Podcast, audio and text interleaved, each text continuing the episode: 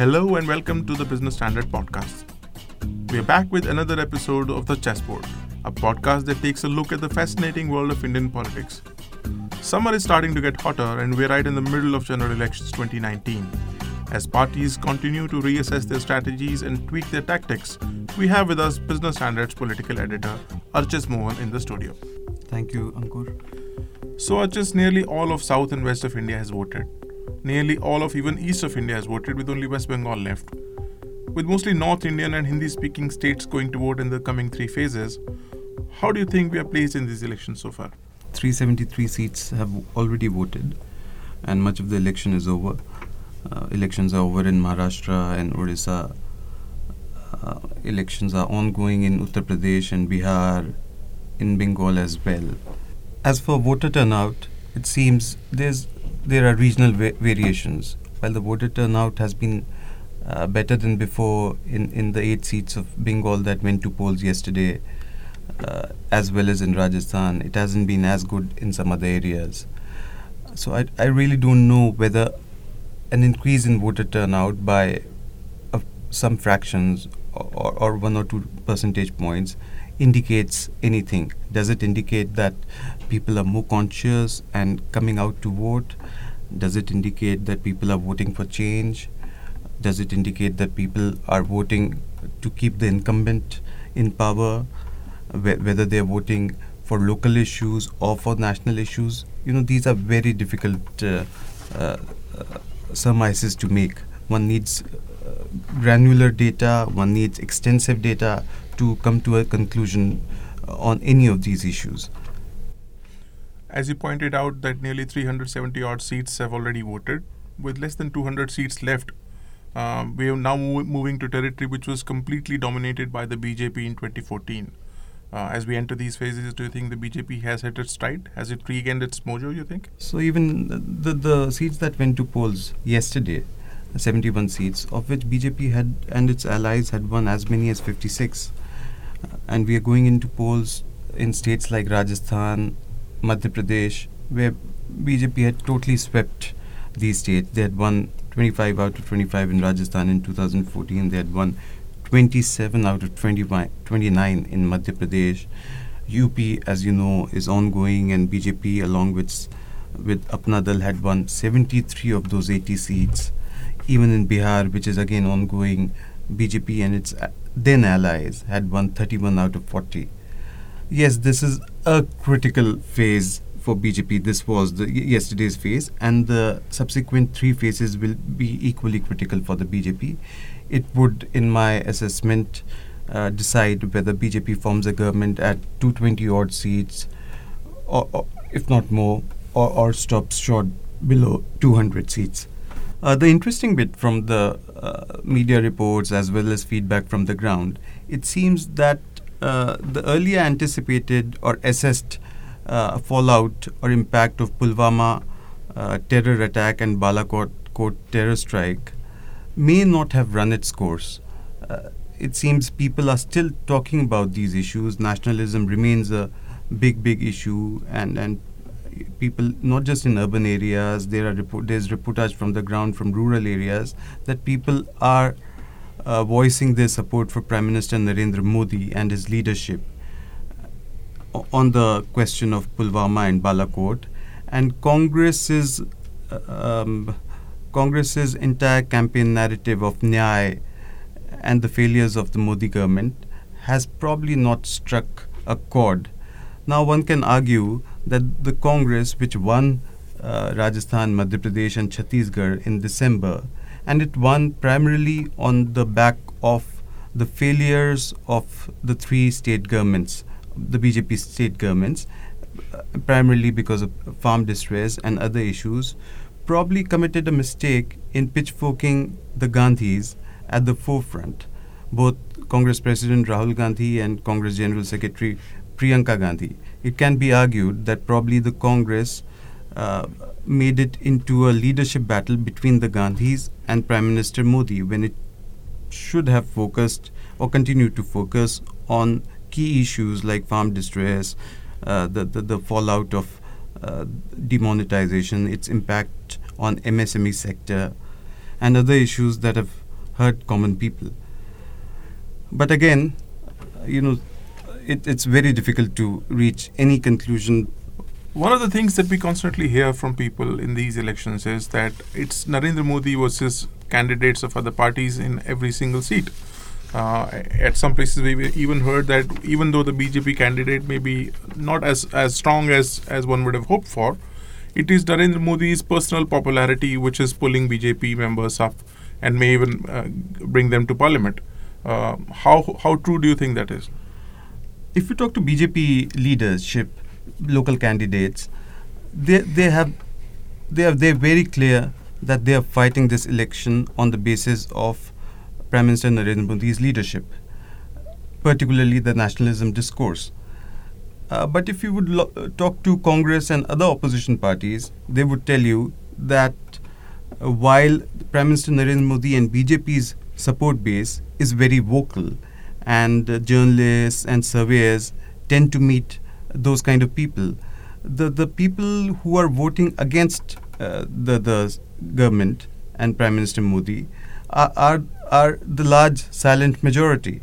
And as Mister Praveen Chakravarti, who who heads the data and analytics department of the Congress, has argued that on May twenty-third, when the counting happens, a whole lot of us would be in for a surprise. And the large majority would have spoken, and this would probably be a repeat of India Shining. Now, I really don't know uh, whether uh, the B J P supporters should be trusted or the Congress supporters should be trusted on this.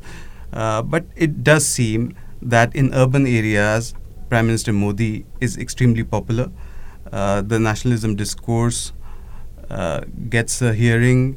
Uh, people talk about it, people talk about his leadership, people do not see uh, credible le- leadership in the opposition, particularly in the Congress. And I'm talking of North India. In Southern India, as most of uh, opinion polls, surveys have shown, uh, Congress President Rahul Gandhi leads Prime Minister Modi in terms of popularity ratings.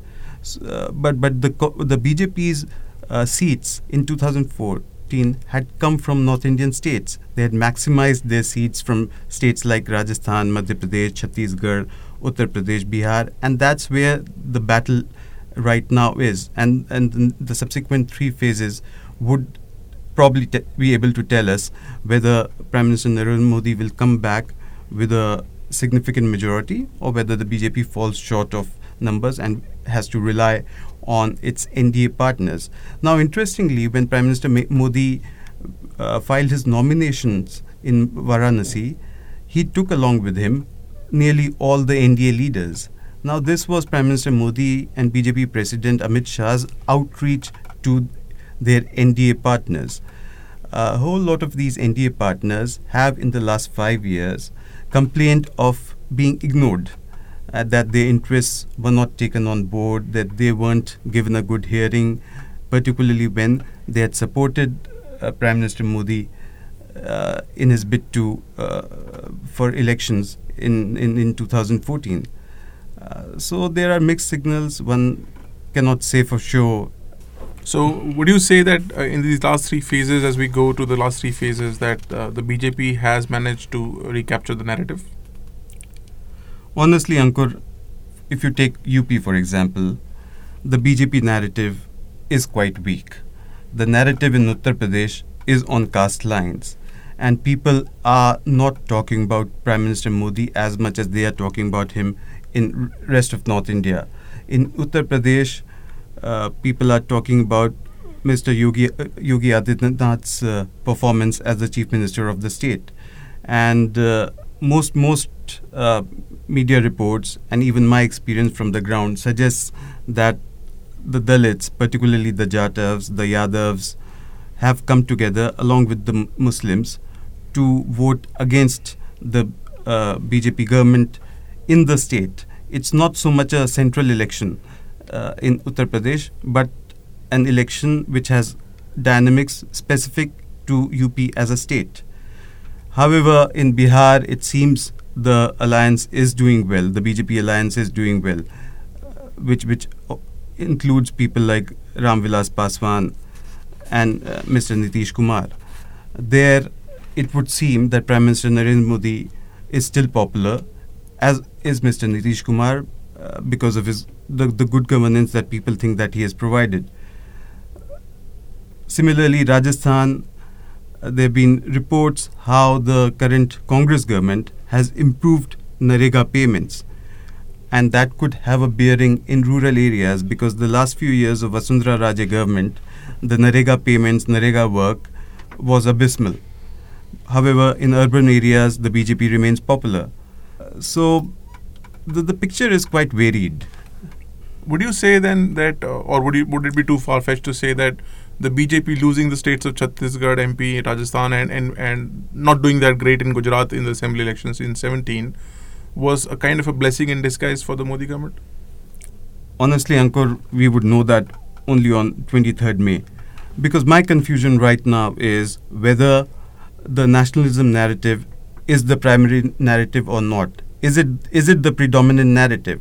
Or as Mister Chakravarti of the Congress says, the the the, the people who are voting against the B J P are remaining silent and not letting their uh, choice of their votes known to Uh, journalists and surveyors. So I, I, I wouldn't w- want to risk uh, a conclusion on this right now. Uh, all all I'm, I'm I'm saying is that whether uh, are we failing to detect an anti-incumbency, or is there at all an anti-incumbency? Are people voting against the government? Or is there a strong undercurrent for Mister Modi? Or, or exactly, exactly. So so. I really don't want to stick my neck out on this at the current juncture. I really don't think I have, uh, you know, that kind of access to number of people that one can physically speak to uh, in any election season as an individual. Uh, one needs a bigger, larger data, and only survey agencies can tell us that. Well, that's fair enough, Archis. Um As as we said earlier, Bengal is the only state in the east of east of the country which is yet to vote, and which is which has been voting in the earlier phases as well. But uh, Bengal sends forty-two members of parliament to the Lok Sabha. Um, the Trinamool Congress won thirty-four out of these forty-two seats in twenty fourteen. The Congress won four, the C P M won two, and the B J P also managed to win two seats.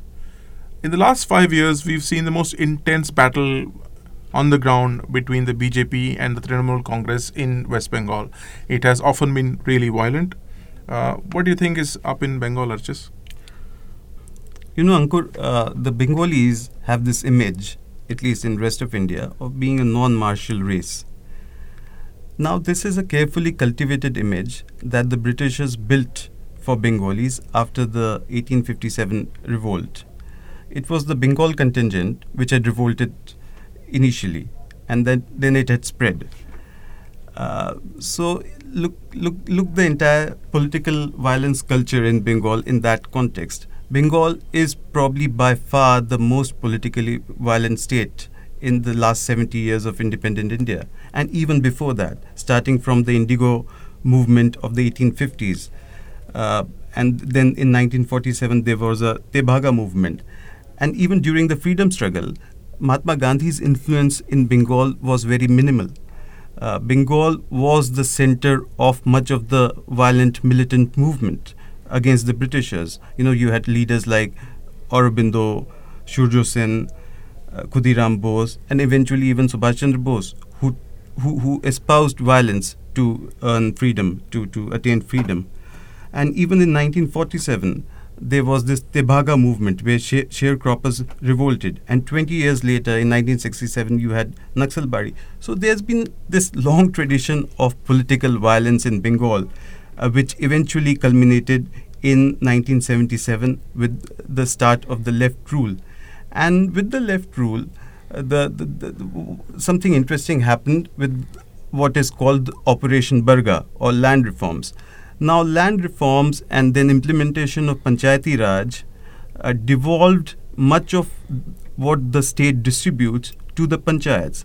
So the panchayats, in an economy which wasn't growing, uh, where industries had shut down, panchayats became the be-all and end-all of rural life. So basically you're saying patronage moved to the panchayat level?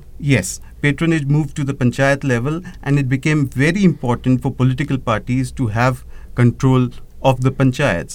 So as long as the left could control panchayats, it continued to win for thirty-four long years.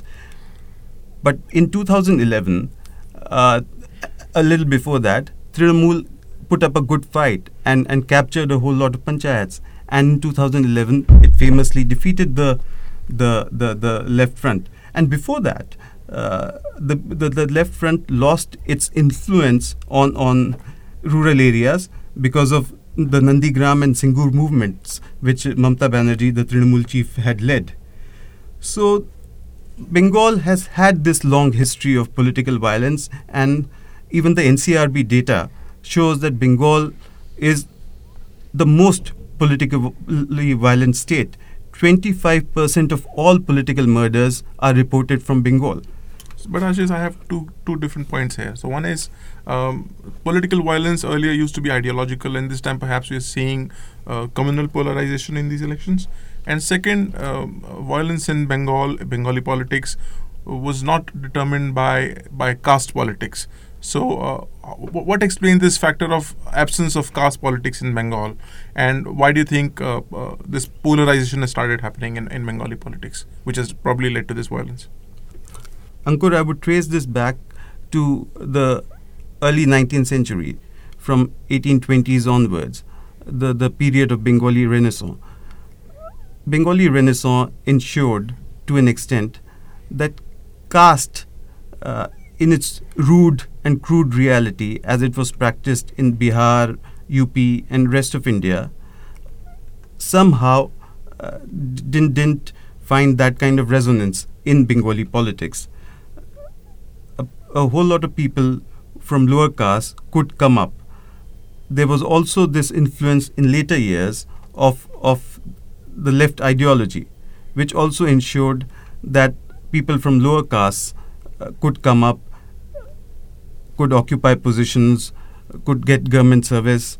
So the, the the kind of discrimination that one saw in rest of India against, let's say, Dalits, against uh, O B Cs, was not as prevalent in Bengal. I'm not trying to say that th- there is no caste system in Bengal. Obviously there is, but I'm just suggesting that it's not as extreme as it's in several other states in India. Eventually, the left rule and Operation Barga, Which, which led to land reforms, where, where sharecroppers could get land and also be- became loyal to a certain political ideology, also weakened some of the caste structures. So yes, Bengal in that context is not as casteist as its as as uh, res- rest of the country is.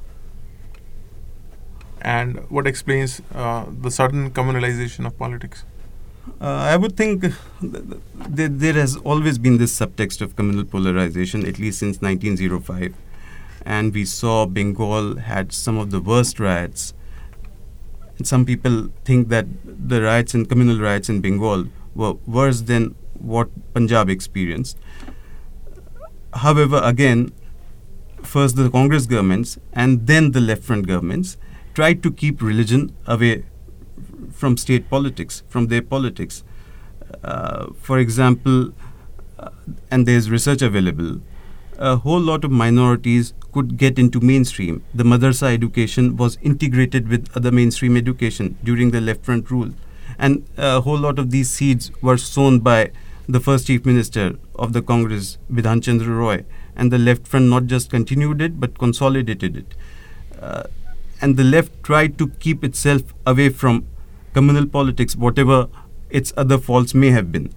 Uh, for example, in Calcutta, if, if the Tajia procession and uh, uh, immersion of Durga idols clashed, the left government would ensure that the Tajia process- procession would be t- taken out o- on one road and, and, and uh, the idols would go to the river on another road.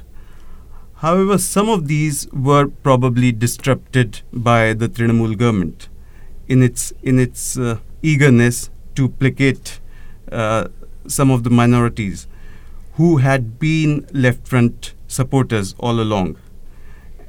And I think in this uh, this gulf, uh, the B J P found a fertile ground for for uh, Hindus to start reasserting themselves. Uh, it it. could make an argument that the Trinamool government was appeasing the minorities. I'm not getting into the merits of whether it was or it wasn't, but the B J P could strike a chord in the common Hindu Bengali that, that the Trinamool was not being as fair to Hindus as it was to Muslims. So we, that's where we stand, and communal polarization has become a reality. Uh, there's violence attached to it. So so let's see, we are at a very, at a very interesting cusp in politics of Bengal, and not just Bengal, also of Assam, and let's see how it pans out. That is a fascinating insight, Archis. With that, we come to the end of this episode. Hope you enjoyed our discussion. Keep tuning into The Chessboard every week for the latest on Indian politics, and to Business Standard for the latest in the world of business, economy, politics and markets. This is your host, Ankur, signing off for this week.